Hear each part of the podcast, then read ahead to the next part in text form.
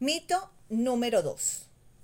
¿Para qué ir al psicólogo si para eso tengo amigos a quien consultarles? En el proceso terapéutico se dan tres momentos. La evaluación para indagar acerca del contexto del consultante, la forma en que piensa, sus creencias que guían la toma de decisiones, sus expectativas, los vacíos emocionales que los lleva a la acción. Esto me va a determinar un diagnóstico, con el cual el profesional de psicología establece un plan de intervención. Esto no lo hacen los amigos.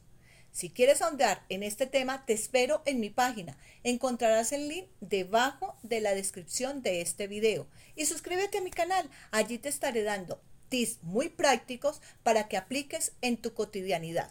Soy Silvia Cristina Villa García, terapeuta.